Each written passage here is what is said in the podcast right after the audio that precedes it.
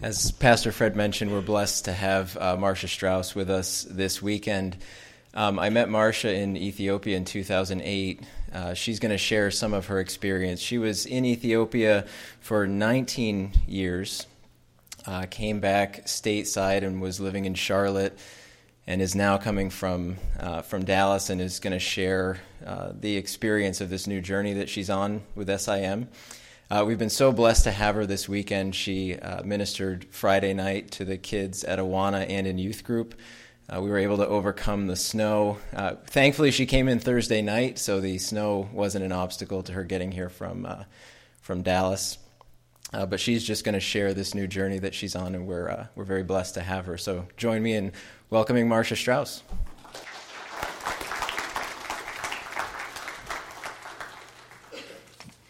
Thank you. I have felt uh, very welcome here in uh, Manchester. It started out with a very warm welcome at eleven o'clock at night when I went to my bedroom door and found this welcome sign for me.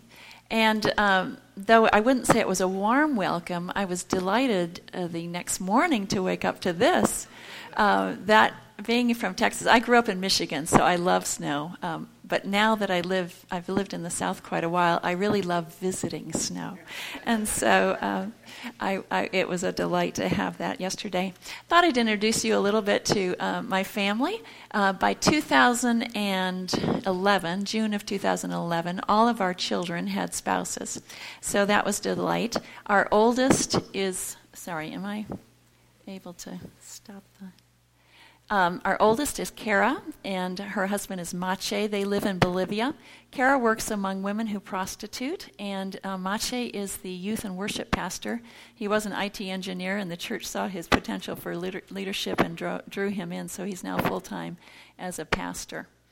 Um, tell me how I, what I'm doing wrong. Down? Okay, there we go. Okay. Um, Our next was is our son, Mark, and his wife, Amy. Mark is a counselor, and Amy is a teacher, and Stephen is our del- my delight. And there's another one on the way, so that's been exciting. And our youngest lives in Charleston, South Carolina. Mark and Amy live near me in Dallas, so that's why it's so special. Um, and then David and Ryan live in Charleston, South Carolina, and my grandchild in that home is Raiden, who is a Malamute wolf mix and uh, a huge, very lovable dog. Uh, David is a, a marine biologist turned um, photographer, and uh, Ryan is a writer who is uh, now published. Uh, her fifth book will be coming out in October, so we've been really rejoicing in the Lord's favor that he's given her. Um, let's just take a moment to pray. Father, I thank you for this opportunity to um, just tell a little bit of your story um, that's come into my life. And I pray that all of us, as we have sung, that your story will revive us, uh, that we will live in the light of that glorious grace. And uh, Lord, I just pray that each of us will be ready this morning to receive what you have from us. In Jesus' name, amen. In eighteen ninety-three, a ship pulled into the harbor of Lagos, Nigeria, and on it were three men: Thomas Kent, twenty-four years old, Walter Gowans, twenty-five, and Roland Bingham, twenty-one years old. They had a vision to reach the evangel- unevangel- am- sorry, they had a vision to reach the unevangelized people, sixty million of them, that were located below the Sahara Desert, across that swath of Africa, and they started in Nigeria. Now, missions were active along the coast of Nigeria, but not inland. The interior was the white man's grave. Soon after the three men landed, a missionary firmly told them, "You will not see the interior. Your children will not see the interior. Possibly your grandchildren will see it."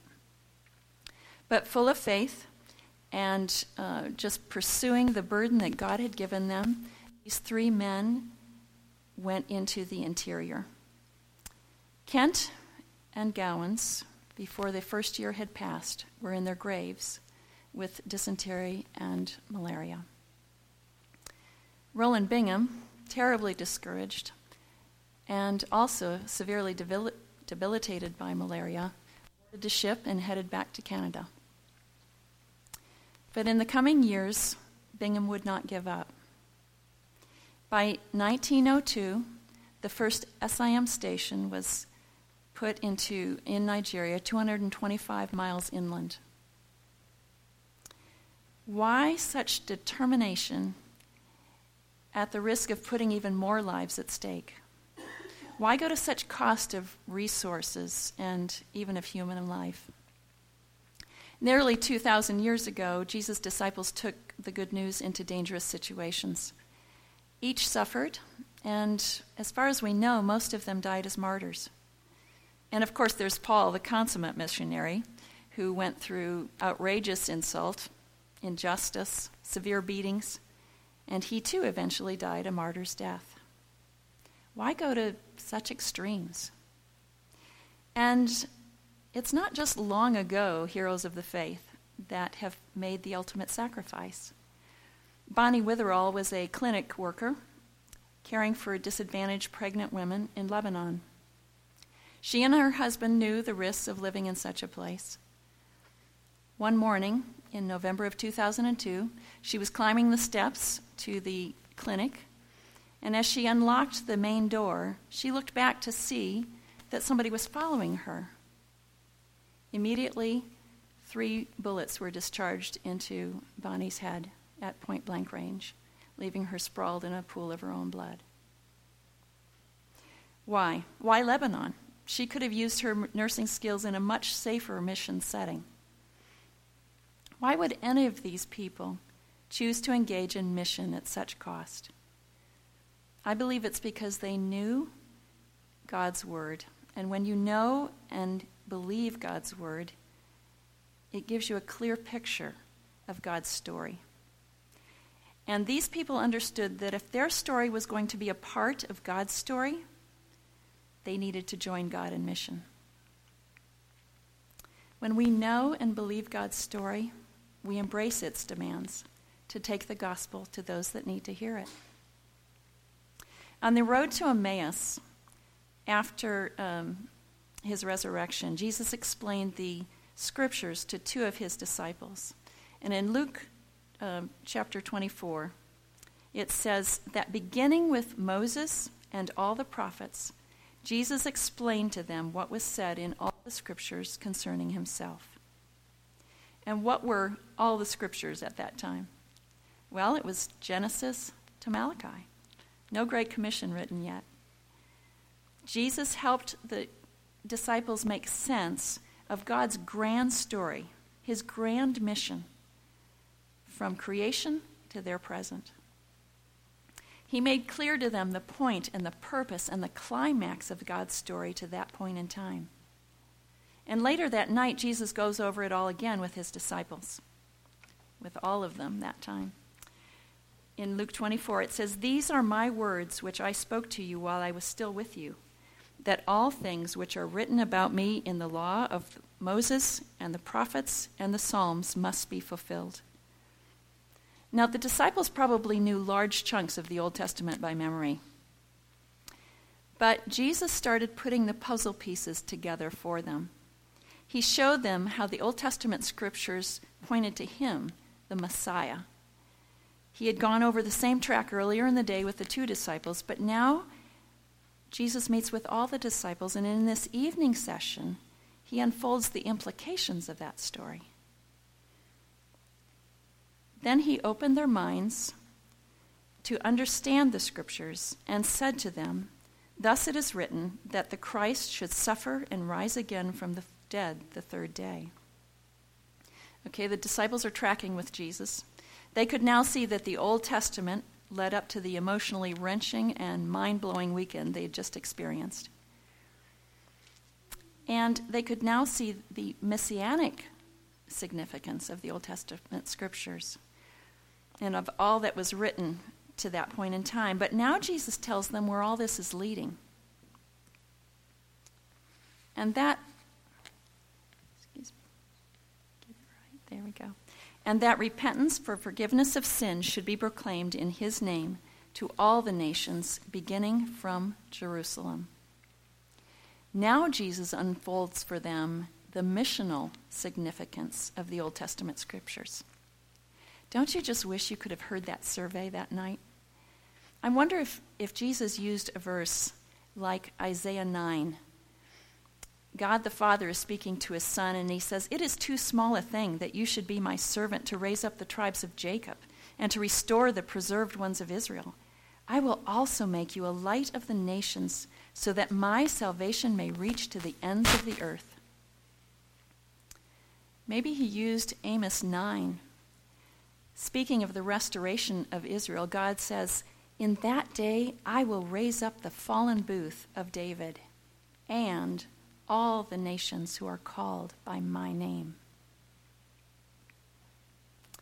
From Genesis to Malachi, God's grand story is about God's grand mission.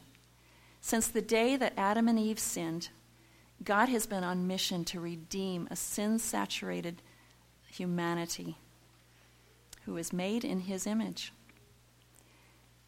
And as the book of Acts opens, we see that the disciples got it. God, um, they knew and believed God's story, and they understood that to be a part of God's story naturally demanded that they be a part of his mission. When we know and believe God's story, we embrace its demands to take the gospel to those who need to hear it.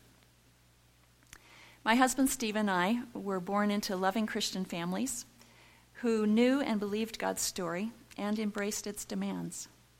They wanted their children to be a part of God's story, and so they taught them God's word.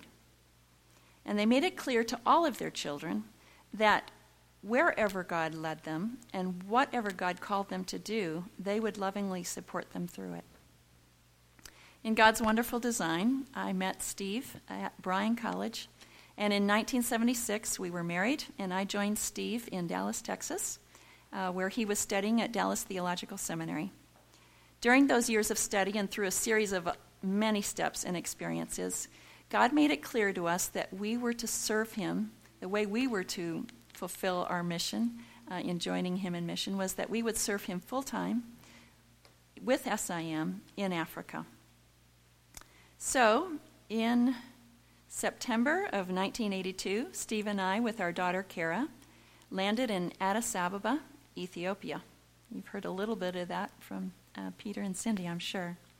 At that time and for the next nine years that we were there, Ethiopia was under the strong grip of a communist government.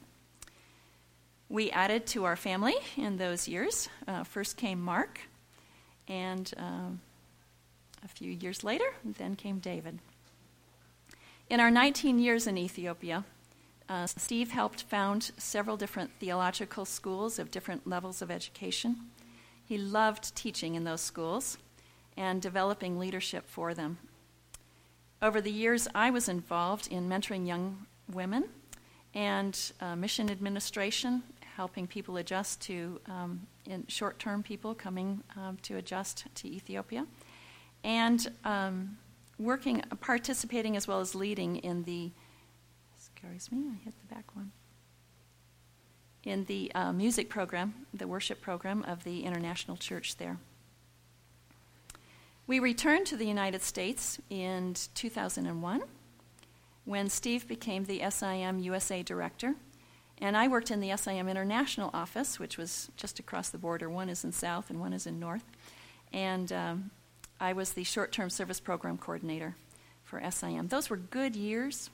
We really, we were there for eight and a half years. We really appreciated our time there, but Steve longed to get back to his first love, and that was teaching. And so in uh, we resigned from S I M, and in January of two thousand ten, we Steve began teaching and soon chairing the World Missions and Intercultural Studies Department at Dallas Theological Seminary. God gave us a house just a half a mile from campus, so I was able to quickly and easily plug into ministry with student wives and Uh, female students who were, especially those that were eager to go into cross-cultural ministry. In two thousand twelve, in March of that year, uh, God in love and grace and perfect sovereign design turned up the heat of refining fires for us and for our family. When Steve was diagnosed with pancreatic cancer, Steve was released from those fires um, about uh, fourteen months later in uh, June of two thousand thirteen. But I wasn't. Those fires kept stoked for me. But as Daniel's three friends learned, um, Jesus walks with us through those fires, and they're not allowed to consume us. Instead, they're used of God to refine us and to forge in us the things that are necessary to move forward in his ongoing missional plan for our lives. God gave me an incredible privilege of spending about fourteen months very intentionally pressing into grief and trying to process this dramatic change of life.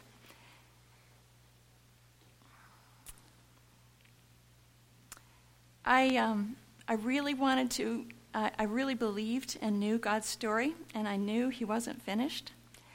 And I wanted to follow him in his missional plan for my life. But other than personal witness, I just didn't know what that was going to look like. And um, so about eight months into that process, I was uh, in Bolivia with my daughter, spent about three months there learning language and um, being with her as the birth of her second child. And I began praying, Lord, I know it's time to look for full-time work soon. Would you please give me something that's bigger than me and something that is worth waking up to do each day? And uh, so as summer drew near, uh, in July, the, the, all the family planned to come in. Steve's mom and my parents and all the kids and grandkids were coming together. Um, and so I thought, okay, as soon as they leave, that's when I'll stop, start my um, employment search. And so um, August first, I sent my resume out to two sets of people that said they would look it over and kind of dust it up for Dallas. And um, I thought, Monday, August fourth, I start hitting the road um, and start knocking on doors, and I don't stop until God gives me the job he has for me. And I fully expected that to be in an office, possibly in downtown Dallas where I live, and it would be a place where people needed Jesus. And I thought, that's where he's going to, that's my new mission call. But on Saturday night of that weekend, I opened an email, and it was from, it had, it contained two letters. The first one was from our S I M international director, and the other from his strategic development officer. And in it, um, they asked me to prayerfully consider coming back to S I M to serve on a newly formed task force. My role on the task force would be as spiritual vitality facilitator, as you've heard, and that was to facilitate spiritual health and resiliency among our S I M workers around the world so that they could be effective in ministry and go the long haul in tough places. I was stunned. I had not been in any conversation with S I M about returning. They knew nothing of the timing of my job search. I was also really tired that night, and I closed my computer and said, God, this is too big, and I can't even think about it tonight. I'm just too tired. I'll talk to you about this tomorrow morning.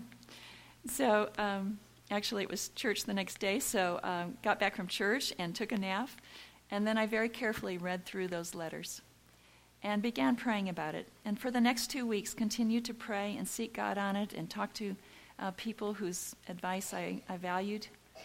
And God confirmed that this was indeed his plan for me. My story within God's missional story now called me back to S I M to serve in a new capacity, to serve on a task force which was created to help S I M refocus their priorities, their energies, and their resources with people and in places where Christ is least known. Three years ago, Doctor Joshua Bogonjoko, I love saying his name, uh, who served as an S I M medical doctor in one of our uh, hospitals in Niger, was installed as our S I M international director. One of the first things he put on his agenda was a strategic review. And being from the country of Nigeria, he, where S I M had its early beginnings, he had a great concern.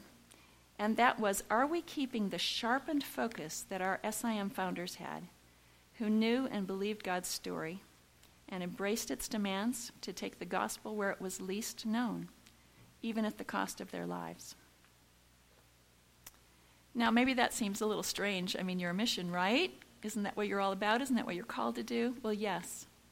But even as a mission, it's easy to lose focus, that sharpened, clear focus on God's mission. S I M is now one hundred twenty-two years old. Uh, we have sixteen hundred missionaries around the world that come from sixty-five, more than sixty-five countries, and we serve in about seventy countries. It's very easy to become entrenched in great, necessary, very effective ministry that doesn't always t- touch the lost. It is vital that we stay zeroed in on God's determined mission to redeem a people for himself from every language and ethnic group. Because S I M leadership, uh, the leadership team that serves under Doctor Joshua, already had plates that were overflowing, um, they called on this task force. They appointed this task force to help assist them in this refocus process. And so after um, a year now it's been, we, when all of us have been full-time focused on this, what difference is it making for S I M? Let me give you just two examples. Uh, one comes from Ethiopia. Uh, Ethiopia was looking, S I M Ethiopia was looking for doctors to serve in the Ethiopia University teaching hospitals.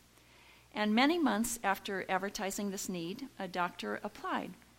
And he wanted to come to Ethiopia to practice medicine.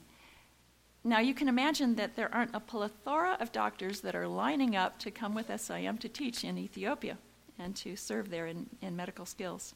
So, the, but the administration asked him, um, why do you want to come to Ethiopia? And his response was, God has gifted me with medical skills and training, and I would like to use them in this university teaching hospital. After hearing his response, S I M Ethiopia encouraged him to seek another organization in Ethiopia with which to serve, because they weren't hearing that sharpened focus. In God's grace and timing, a few months later, another doctor applied, and they asked him the same question. And his response was, I have a deep burden for the Somali people. I've heard that many of them come to this hospital because it's easier for them to get there by bus from Somalia. God has gifted me with medical training and skills, and I'm hoping that he will use those skills to touch the lives of Somalis in Ethiopia. You can well guess how S I M Ethiopia responded to that application. Then in Ghana, we have a comparatively small team serving in Ghana.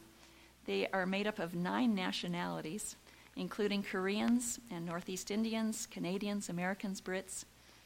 Uh, they came together from different parts of the country to talk about this refocus. And as they prayed and discussed, uh, God moved among them. And in looking at the needs of the country, they felt that God was leading them to continue to focus on Muslim peoples. They, they were working already engaged with two people groups within Ghana. But that God was also challenging them in two new initiatives. One was to go to unreached children in the predominantly Muslim areas where S I M was ministering. And secondly, to start an outreach to the Fulani people. The Fulani people are a Muslim group that is largely unengaged in Ghana. One of the team has been focusing on youth, um, just developing and discipling youth in the predominantly Christian areas of South Ghana, has realized that the youth that she's been working with now can really carry on by themselves. And so she's pursuing further training so that she is equipped to go into the Muslim areas and work with youth there. When we know and believe God's story, we embrace its demands. Now, does this mean that S I M has classified um, missionaries involved in theological education and administration services and physical therapy as kind of second-class missionaries because they're not directly involved in evangelism? Absolutely not. But we want to make sure that every theological educator are teaching their pastors to disciple their congregations, to spur them on to proclaim Christ to their families, to their co-workers, to their neighbors, to their communities, and to look beyond that, to be looking to the next city, to the next state, and maybe to the next country. We want to make sure that our physical therapists are not only sharing the love of Christ through their healing hands, but they are active in proclaiming Christ in word as well. And as they train other physical therapists, we want to see them model and teach their students to proclaim Christ, not only in deed, but in word as well. God's story is about bringing himself eternal glory by purchasing through his Son a people from every tribe and language and people and nation. That is why Roland Bingham, the apostles Peter, Thomas, Paul, and Bonnie Witherall went to such extremes, even at the risk of their lives, to proclaim Christ where he was least known. They knew and believed with all their hearts God's story and understood that if their story was going to be a part of God's story, it called them to join God in mission. And that is true for every disciple here at Faith Baptist Church. When by God's grace you trusted Christ as your Savior from sin, you signed up for a mission. Reading again from Luke twenty-four, Christ will suffer and rise from the dead on the third day, and repentance and forgiveness of sins will be preached in his name to all nations, beginning from Jerusalem. You are witnesses of these things. Who in your immediate world needs to see the gospel lived out and have the opportunity to hear the gospel message explained? Do you have an extended family member that maybe would be more receptive to a letter that you carefully write telling your story and explain, giving a simple explanation of the gospel? Or maybe it's that single mom down the street who is worn out trying to make ends meet and take care of her latchkey kids. How could you enter into that life to bless and build trust and open a door for the gospel? Or maybe it's the coworker going through a family crisis, someone you could bless with the listening ear and maybe some practical help, all the time watching for that opportunity that God may open a door for you to share the gospel message. You are called to be God's witness not only individually but corporately as well. You are so blessed to have each other, to be able to build each other up in your faith, so that you're ready and equipped and energized to share your faith, to spur each other on, to, to help each other, encourage each other when it gets tough, to share your faith out in that world that hates your message, and to pray together so that God will open up doors, that he'll work powerfully to change hearts in the lives of family members and neighbors and coworkers. You're in the largest city of your state. God has given you the opportunity to impact over one hundred ten thousand people just in your pretty much immediate area. What communities of people can you as a church plan to walk with so that they hear and understand the gospel? I spoke to the Awana children, as Peter mentioned, Friday night, and it's a great program for discipling your own youth, and a wonderful tool to reach out to your community. And I just encourage you, boy, keep on in this. Expand your circumference as wide as you can uh, to reach as many children as you can with this great program. And when it comes to different sectors of society, here in Manchester, where is Christ least known? It might be security personnel on the midnight shift, or convenience store owners, or executives and lawyers in the offices downtown. Who is God leading you as a church to focus on? Who can you partner with effectively to reach into the lives of those untouched by the gospel? Personally or corporately, it won't be easy, and it won't be a comfortable ride. It often calls for change in our priorities.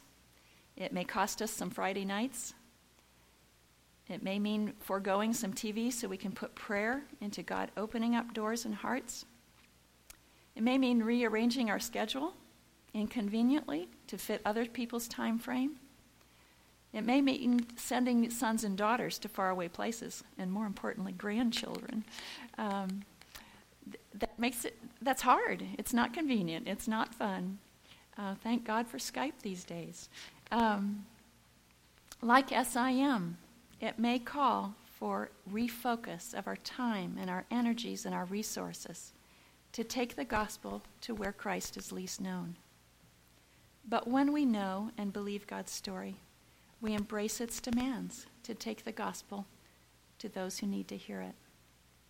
I have close friends here in the United States. For today's purposes, I'll call them Jim and Kathy. Kathy has been the human resources uh, person in her business for uh, many years. Her, the owner of the company and her immediate boss is the is a Muslim man. Kathy and Jim have been very intentional in Um, befriending this family. Uh, obviously there's um, boundaries with the professional level, but they've they've been at every office party. They've tried to do some of the little extras. Kathy has been very open about her faith. She often tells her boss when there's problems in the workplace uh, or dis- big decisions that she's praying for those. Uh, he really respects her. She's a hard worker. She has not had an easy time over many years working in this environment, but she's been full of integrity and uh, very supportive and loyal, and so he really respects her. Just a couple of years ago, um, they got an emergency, very distressed call from this man's wife. Um, it was late at night. He was the the husband was away on a business trip, and so Jim and Kathy dropped their plans, probably for a, a decent bed night uh, night of sleep, and uh, raced over to this woman's house.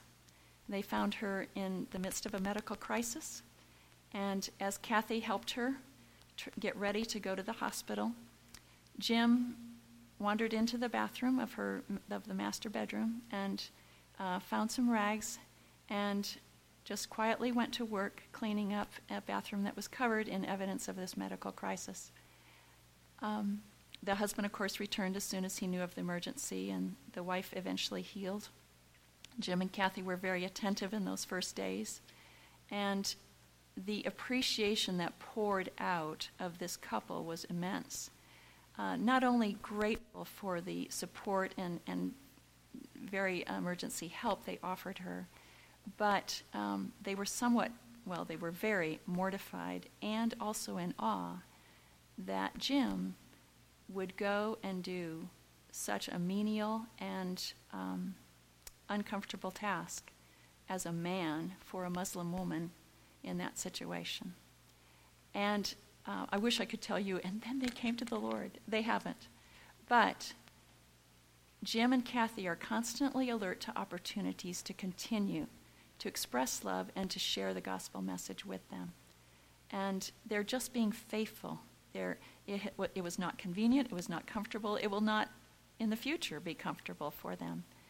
But they are ready to embrace the demands of the gospel, to take that message where it is least known in that sphere that God has put them in. So I just pray that all of us will watch for those opportunities, that we will be open, really believing the story that God, his story, and wanting our story to uh, join him in mission. Uh, so that we embrace its demands and take the gospel to those who need to hear it around us. Pastor, you want to come to pray?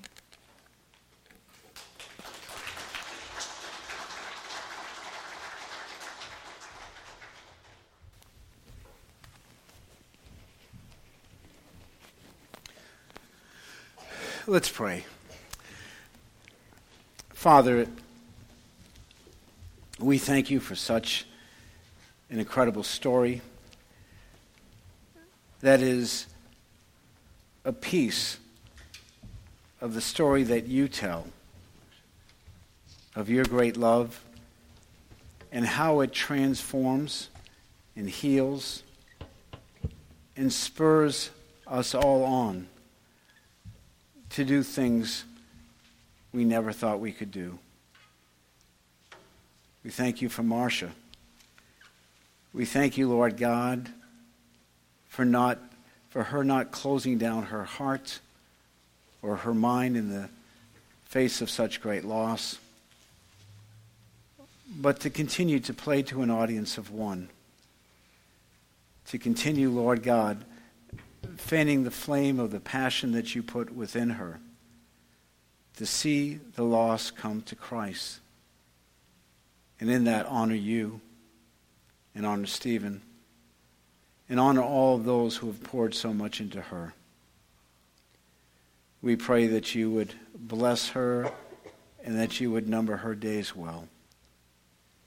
Father, we pray that as we go forth from this place, we would leave with the understanding and with the challenge of living bigger lives, dreaming bigger dreams, and risking bigger risk, knowing that in doing so, we will meet you as you lead us, and that you will work your great and perfect will in our lives, and that, Father, we will live and leave legacies that will echo throughout eternity. We thank you and praise you for this in Christ's name. Amen.